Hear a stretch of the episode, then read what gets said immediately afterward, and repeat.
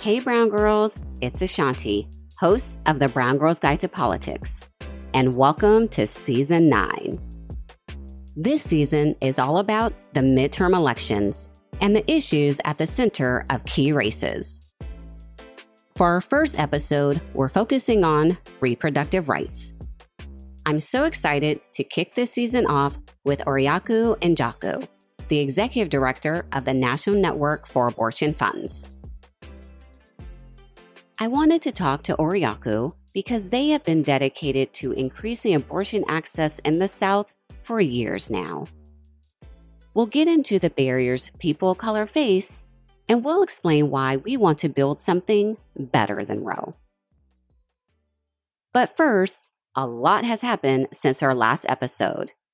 And it's no surprise to any longtime BGG listeners, but I have some thoughts. So today I'm joined by one of the BGG producers, Brittany Martinez, to chat a little bit about what's going on in the news. Hi, A'shanti. Hey, Brittany. so, as we've been working on this season, there's one big story on everybody's mind the fall of Roe. We've seen trigger laws go into effect in states like Idaho, Tennessee, and Texas. These laws restrict and, in some cases, even ban abortions.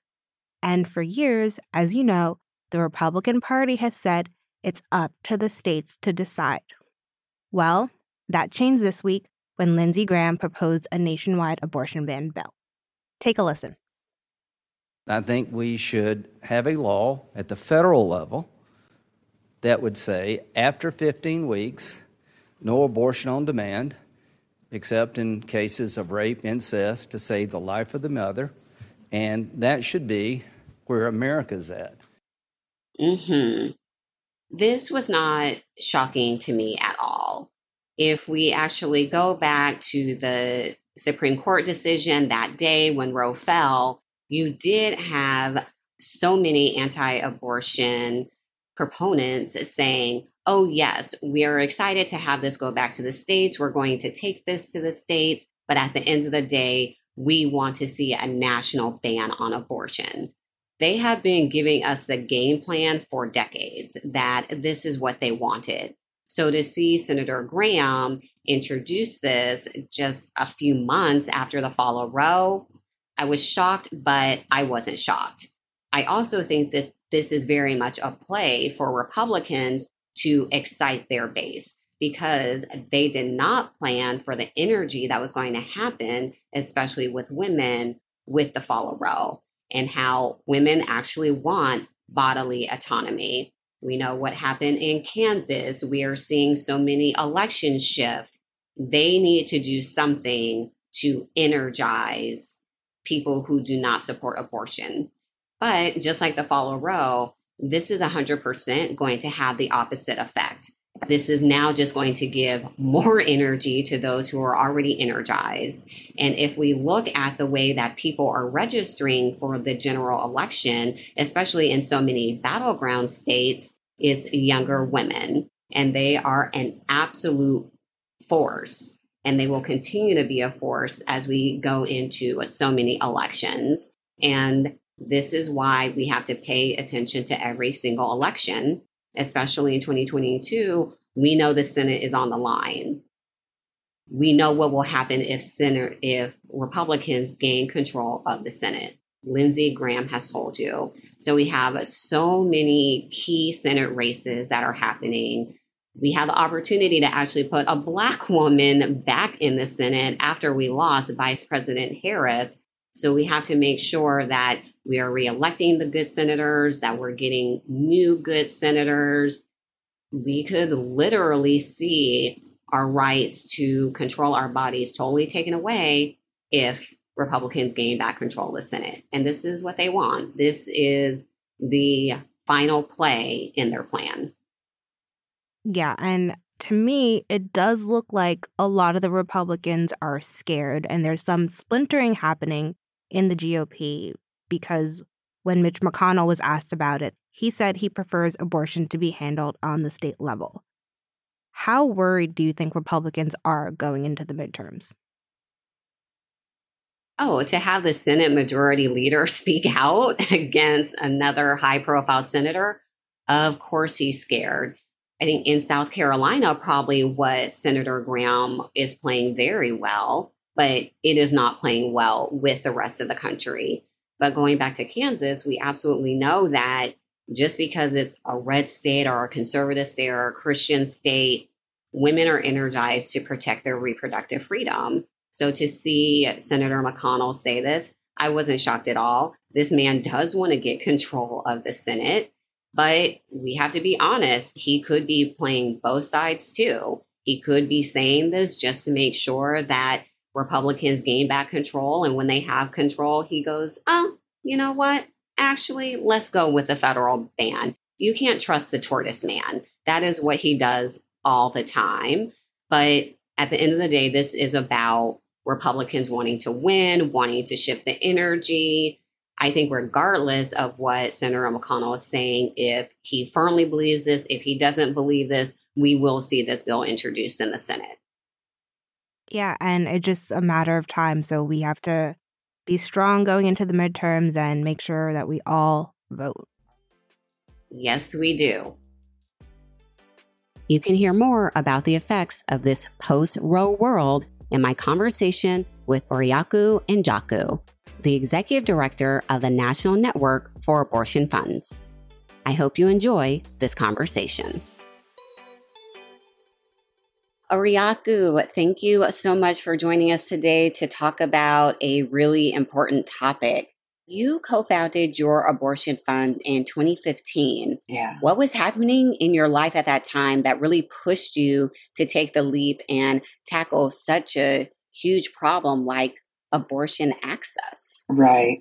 Um, so I worked in an independent abortion clinic here in Atlanta. And the year prior was when I was first introduced to reproductive justice as a framework. I went to my first conference in 2014 and was like, I have to do something in this field. Like, this is meeting at various intersections. It's the first place where I felt that all of the things that make me other had a home. And so during that time, I was like, I need to find a job in this movement. So I actually started working at the abortion clinic answering phones, making appointments for folks to be able to get to their appointments. And within my first clinic day, I don't know what I was expecting. I think I was expecting more white folks to be showing up in the clinic because the the clinic was in Buckhead. But on the first clinic day, the only white person in the clinic was the clinic administrator. And going forward, it was just all folks, black, indigenous, people of color folks like coming into the clinic to get abortion care. And yeah, the first three months I was like, y'all, we got to do something different because all of the hoops that people are trying to navigate, all the ways that folks are trying to get an abortion and what those barriers are, like our, our folks deserve better. So let's start an abortion fund. And that's how we actually got started was my other co-founders. We were all working in that clinic. The commitment to, you know, doing abortion access work is also my my dreams for collective liberation and that we definitely want to make sure that folks have the material conditions met for accessing abortions. And really that's the same when you're working towards collective liberation. So that that has been guiding me the whole time so you're living in Atlanta now, uh-huh. but you grew up in Kentucky. Yeah. Just thinking back to growing up there, we know that Kentucky is now a state that has banned abortion mm-hmm. following the fall of Roe. Are there things that you remember just in Kentucky about the lack of access and overall inequality that yeah. communities of color faced? Yeah, the thing is, in Kentucky at the time, there were only two abortion clinics. So there was one in Louisville and one in Lexington. And so I lived in South Central Kentucky. And so the closest abortion clinics for us was in Nashville, uh, Tennessee. And so, you know, living in a community where you have to drive an hour or more to get to a clinic is something that was a barrier for a lot of people. Um, or having to figure out how to get gas money and childcare as you're traveling up to Lexington um, or Louisville, that was also an obstacle. Um, Kentucky, growing up, there was never really conversations about abortion.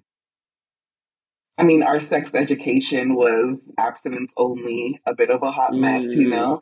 And Mm. so it wasn't like, let's talk about abortion. It was like, first of all, you shouldn't be having sex until you're married.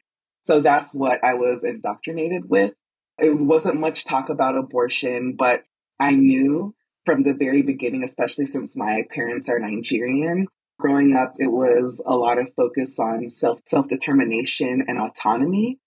And so really thinking about that, that like everyone should be able to self determine what's best for them and their families and their communities. And so even though it was a pretty conservative environment, I always knew that like, I'm going to fight for something until all of us are free. And you're doing it. Oh, Let's dive a little bit into your abortion fund. Can you tell us what really makes it unique, especially being in the South? yeah. So yeah, Access Reproductive Care Southeast is a regional reproductive justice organization. And when I was the executive director there, it was so important for us to have the folks working at ARC Southeast be a reflection of the communities that we work in. So there was, uh, you know, prioritizing the fact that people of color, mainly Black folks, are working at the abortion fund. And the reason for that is, you know, we know a majority of folks that need access to abortion care are Black. And that's how it was in Georgia in the Southeast. But really thinking about the data that ARC Southeast had collected, was like 88 or so, is like over 80% of the folks that we worked with were Black people. And so we knew that that work was super important. We knew that there's the financial aspect of getting an abortion, but a lot of folks don't think of the other barriers that may keep someone from having an abortion. So that's rides, lodging, childcare, Mhm. how to navigate time off work. Um, Mhm. You know, in some states, there's two visits that you have to go to um, versus just being able to go into a clinic and get an abortion. So, working in that context, we also had practical support volunteers.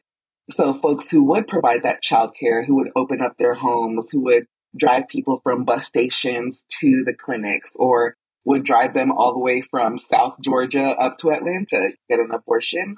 And so, having like people in community also coming together to make sure that folks have what they need to get an abortion, that was the whole thing, you know?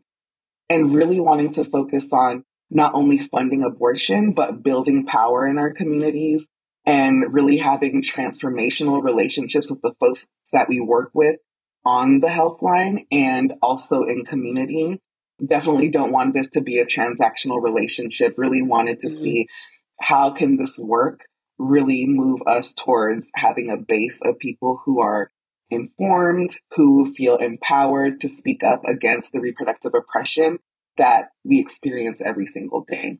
And so being in the South, being Black led, it was really important to have that visibility as well to be like, this is not just a white folks issue. Like abortion impacts us in so many different ways. And so really communicating that with people was really important to us too. And to really all the other Southern funds uh, who are doing this work as well. I want to dive into this stigma around abortion and especially Black people Mhm. that we're just promiscuous, like they treat abortion like birth control. yes. And it angers me. It angers me so much. And it just goes to the discrimination that we have always faced as Black people in this country. right.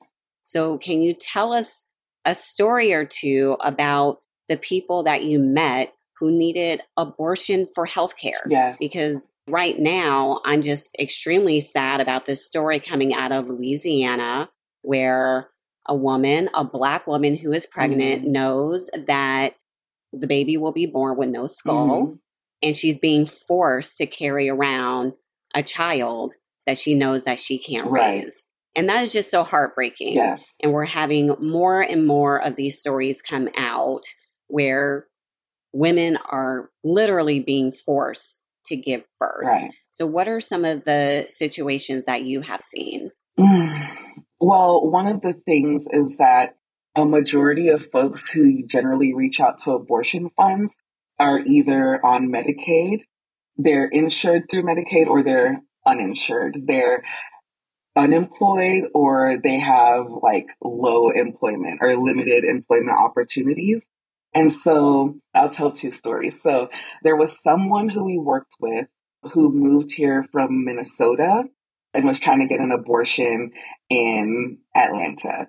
And so when she called, she was like, Oh, yeah, I have my Medicaid card. And Minnesota is one of the states that actually allows for folks to use their Medicaid for an abortion. And so we're like, Oh, it'll cost this much. How much are you contributing? And she was like, Wait, you have to pay for an abortion here? I was like, Yeah, you have to pay for an abortion here because there was no Medicaid expansion here in the South. And a lot of insurance companies are not paying for an abortion. Medicaid cannot be used to get an abortion. So, you know, but we're going to come together and make sure that you have what you need to get to your abortion. And it was just mind boggling that there was like no public support for getting an abortion. It's also happened with people who come here for New York or have family from New York that come to Atlanta and have the same the same thing. They're like, well, why can't I use my Medicaid to pay for an abortion? So that's that's a thing. I mean, a lot of it is like, especially when you know that someone is unemployed and really they may be on Medicaid, but they're still unemployed, knowing that because Medicaid again was not expanded in the South, things like not even being able to use the Medicaid transportation to get to their appointment because they do not believe here that abortion is healthcare. And so even when there's opportunities to get a ride through Medicaid, have someone stay with you through Medicaid, you can't do that here in the South, any of this. A lot of that goes back to the Hyde Amendment as well. So yes, I was gonna. I was like, let's talk about that yeah. because you are a big, huge, do not like it opponent of the Hyde Amendment. Yes. We have discussed it on the podcast before a few times, mm-hmm. but want to hear from your point of view as a Black woman doing abortion work yeah. in the South why it is just so detrimental. Oh, well, I think a little bit of the history of how it even came to fruition is something really important to realize. So, Roe v. Wade went into effect in 1973. And the Hyde Amendment went into effect in 1976. So even the anti abortion folks have been creating their strategy and preparing for oh, this, yeah. you know? They haven't been lying when they're like, this has been a decades plan. Yeah, yeah. Decades. Yeah. And uh, anyway, at this point, they just do the most. They're trying to put in the most restrictive policies. But at the time, the Hyde Amendment was actually one of those policies. The creator of the Hyde Amendment, Henry Hyde, the position that he took was I actually want to end abortion for everyone, but what I can do is prevent folks who are low income from being able to have abortions. So that means that you can't use your Medicaid to get an abortion. And so the Hyde Amendment now became a federal policy that denies health insurance coverage for folks seeking abortions and really disproportionately impacts people of color, Black folks who are just trying to live, who are just trying to be able to thrive in a healthcare system that has impacted us, a lot of us in so many negative ways. That's always the situation thinking about that, that this was intentional about making mm-hmm. abortion hard to get. But the thing that like gets me so much every year is that the Hyde Amendment is not a law. Like it's actually not a law. What this is, is it's like a rider. And so it's put into the budget of and whatever laws that come out each year saying we will not be investing money or Medicaid funds to abortion. And so this is a choice to like keep having Hyde Amendment, you know, be present. It's actually a choice. It's actually something where they could be like, no, we're going to get rid of it. And it was just so wild that even within this recent Biden administration, he released the first presidential budget in decades to eliminate the policy of Hyde Amendment, but we also know that it's back in effect. So a lot of it is partisan. He tried. He tried. He tried. we had it for a year. It was great. Yeah. and I think we got to give Biden Harris credit yes. where credit is due. Yes. That that was huge of them. Yeah. That was it was huge and that is one piece of what is required, but eliminating that was huge for a lot of people. Yes. So I want to bring us into the present day, mm. where we are at now I feel that for me, I will always remember where I was when the Dobbs pre decision got leaked mm-hmm. to Politico. And I will always remember where I was when the ruling came out. And we know right after the decision was announced, the anti abortion people were on TV. And I, I do what I do. I'm very much a Democrat. I am very much pro abortion. I believe in reproductive justice, but I listen to what the other side has right. to say all the time because I need to know what my opponents are thinking and what their next moves right. are. And they were very clear that they're now really going to take this state by state. That's already what they were doing yeah. to get this back to the Supreme Court to get Roe overturned. Right. Their plan is full on abortion is illegal in its entirety right. in this country. For us, each of us lives in a state, our United States listeners. But we even have some global listeners. And one of the things that really stuck with me is I traveled out of the country mm-hmm. right after the decision. And I had people saying to me, What is going on with your country? I had middle aged men who were disagreeing with our Supreme Court. Yeah. And who were saying, what is going on over there? Right. We need women to fix it. So, for our listeners in the United States, globally, we want to work with you. Yeah. How do we start to fix this? What are some of the things that we can do? And one of the things that I say is, I would actually like to see us build something better than oh, Roe that doesn't have the Hyde Amendment and all these restrictions. Like, I want to go big. Yes. Like, everyone's like, we got to get Roe back. I'm like, no, I want to build something so much better, yes. better for the next generation, yes. especially doing the work that I do in politics, getting women in leadership roles. I absolutely know that not having access to abortion is going to impact women entering politics and women entering leadership roles. Right. And now, because of this, men continue to have more of an advantage than women. Right. Because we no longer have that control of our body. So we're building something better than Roe. What are some of the things that we can do? Mm, that is, I love that question because, you know, the idea of Roe just being like this cure all for abortion and abortion access to me has always been problematic. The idea of protecting or codifying Roe would not have changed the reality that abortions are not accessible for so many of us. And I definitely believe that there is a future beyond Roe. You know, one of the things that has been said a lot recently has been framed as like Roe is the floor Roe is the floor and yes. not the ceiling. I find that incredibly problematic. Yes. I reject the idea. So it's like if we're thinking about a house and the floor is on top of a foundation that's rooted in white supremacy and cis heteropatriarchy, not only Speak on is it. it insulting, but that solution is insufficient. And I'm not trying to live in that house either. you know, none of us should be living in that mm. house. So when thinking about taking a more proactive forward stance on this next iteration of a movement that we're co-creating, we have to definitely reimagine this house. So what I think of is like first tearing down the whole damn house that it just is not sufficient. And so thinking about it, I definitely want to ensure that when we build this new house, it's on land that is fortified by the reproductive justice framework really thinking about how the blueprints of the house will have a foundation that makes sure that all of the material conditions are being met for everyone, regardless of having an abortion or not, as we move and build towards our collective liberation.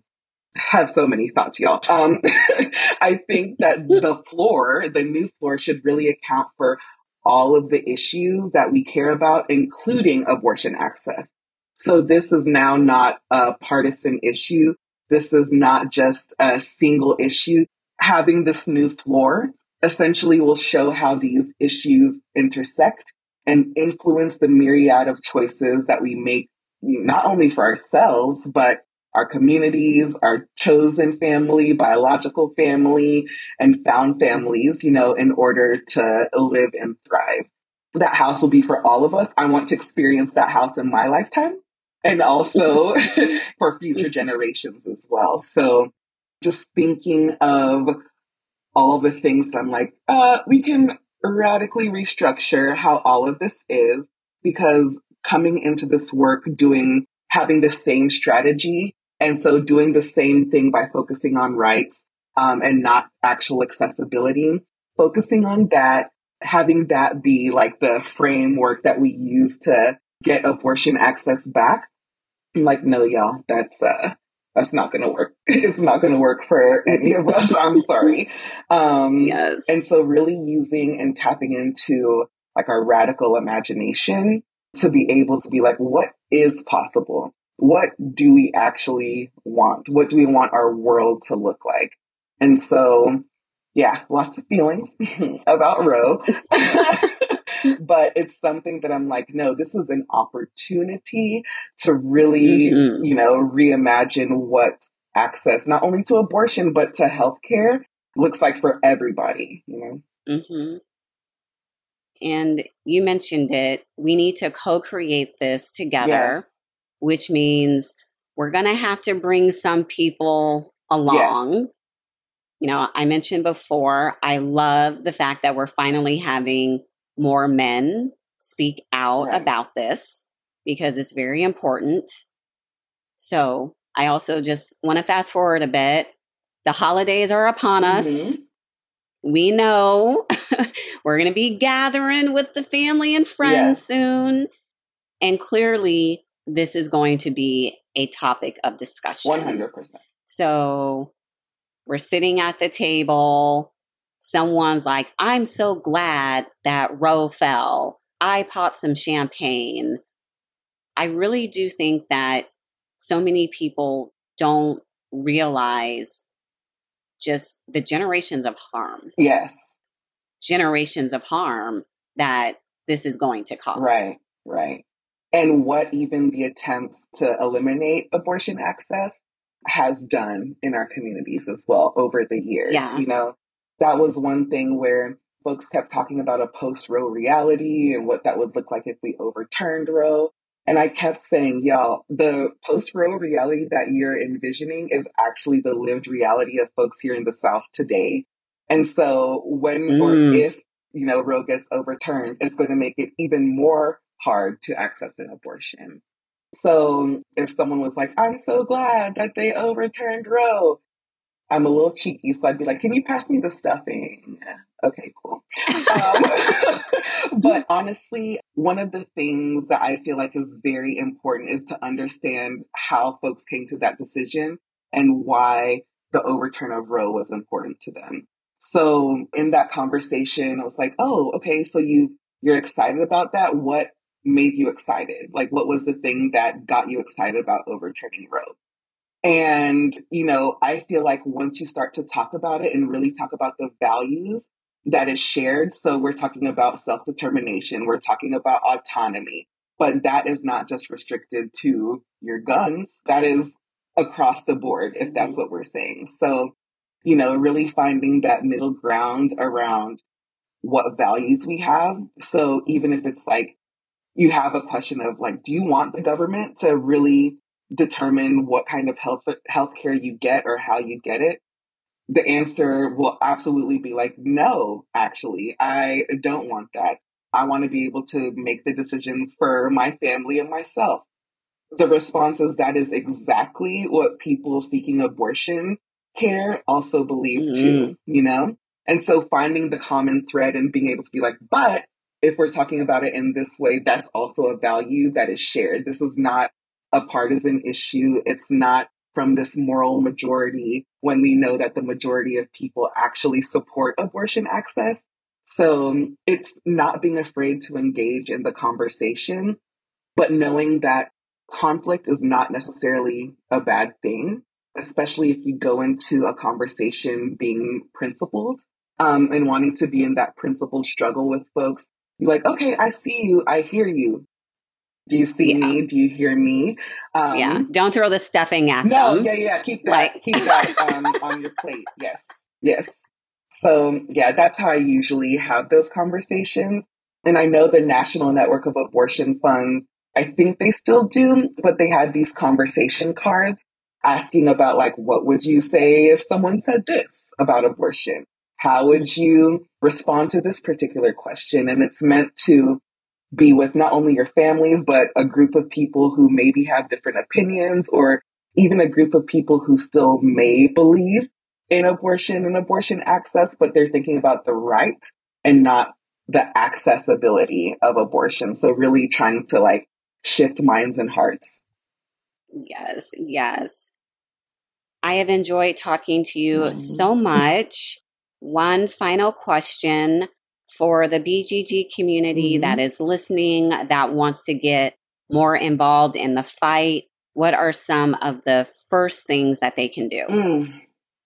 So, one of the first things I would say is really look into the difference between reproductive health, rights, and justice, and really try to do that work to understand why reproductive justice advocates and activists are coming where they're coming, which is the focus is not just on the me, it's the we. So doing that political education, if you don't know where to start, definitely reach out to your local abortion fund. There are almost 100 abortion funds, not only in this country, but like in Mexico and England as well, that are part of our network.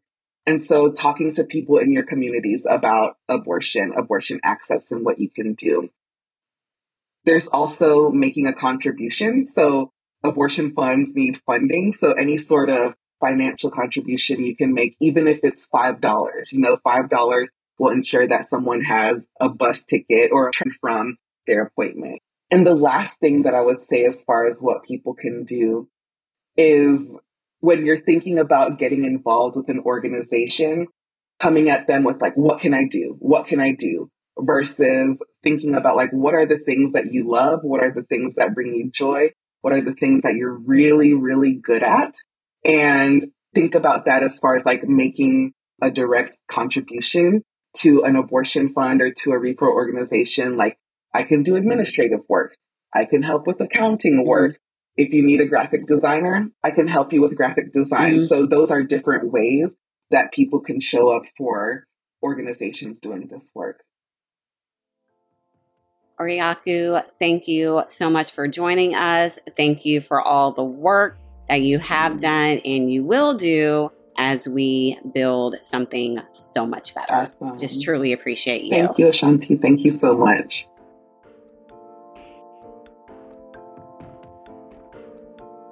We know that getting involved in democracy can seem like an impossible task.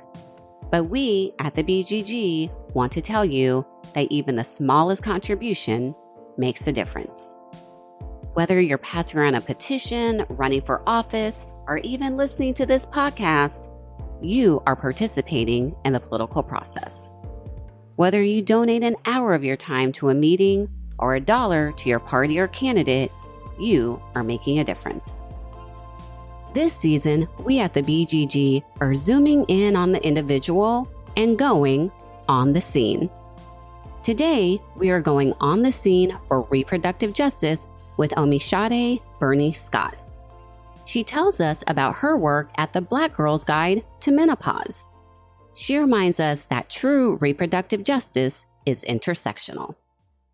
My name is Omi Sade Bernie Scott. My pronouns are she and her. I reside on the occupied land of the Occaneechi Saponi Nation, which is also known as Durham, North Carolina. I have been working in the area of social justice since 1995.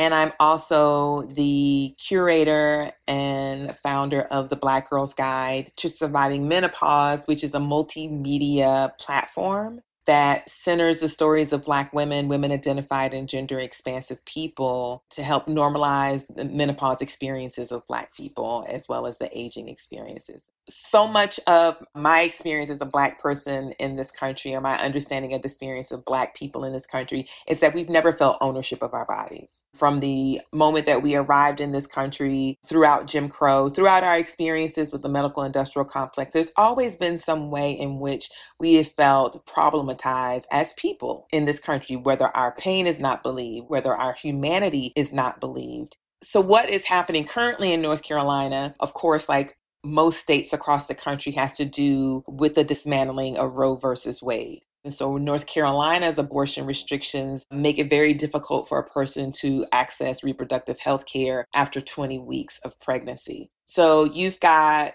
groups like SisterSong, who's still doing work in North Carolina, NARAL Pro Choice, Planned Parenthood, the abortion funds that make it possible for people to access financial resources and also doulas who can support them if they need to access reproductive health. That's happening right now in North Carolina. I had an opportunity to participate on a policy table that was convened by In Our Own Voice Black Reproductive Justice Organization. We talked about the importance of healthcare and health insurance. We talked about the economic justice implications of ageism in the workforce and how that impacts menopausal people. And we also talked about housing and housing inequities and how that impacts older people. So there are a lot of ways in which we can continue to work deeply in expanding the policy protections of Black people in this country as it relates to reproductive justice. And there is a whole movement of amazing reproductive justice organizations that are led by Black people, Latinx people, and Asian people across the country who are working so hard to do just that sometimes when we're looking at the issues that are happening around reproductive justice, people think, well, that doesn't have anything to do with me. There is this thing where we have disconnected ourselves from each other, where we don't see our liberation and the freedoms that we should share being connected to each other. Because if it doesn't have anything to do with you, then it doesn't seem to matter. And I would wager that has everything to do with you because all of the protections that we share are interconnected. You know, the protections that go away leave groups of people who wouldn't otherwise think they were vulnerable, vulnerable to their rights also being taken. And I would like for folk to be more curious about that and figure out the ways that it connects to their story and how they can become more educated and maybe even, you know, involved in protecting the rights of all people. Grassroots supporters across the country are making their voices heard this election season because their voices have an impact. ActBlue's secure online fundraising platform is trusted by millions of small dollar donors who are driving the change they want to see. At actblue.com slash directory, you can find and contribute directly to the groups and causes that matter most to you. So head to actblue.com slash directory to take action today.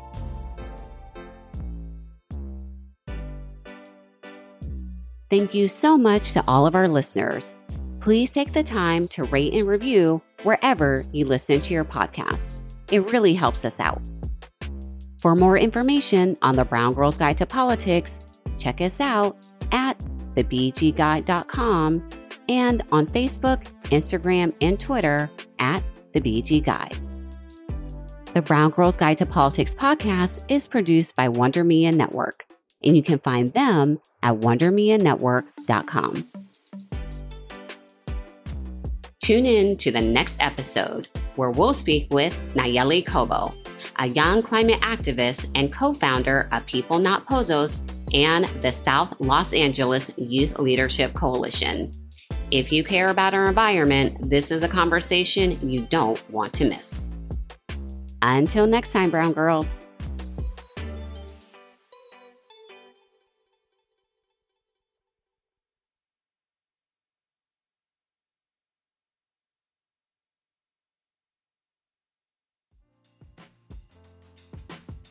If you're looking for a new podcast, try The Kinswoman. The Kinswoman podcast is a place to bridge the gaps between women of color and white women and talk about race from a place of love and compassion. Named the best new podcast by Elle, Marie Claire, and Cosmopolitan, subscribe to Kinswoman today to listen to amazing stories of their BIPOC guests.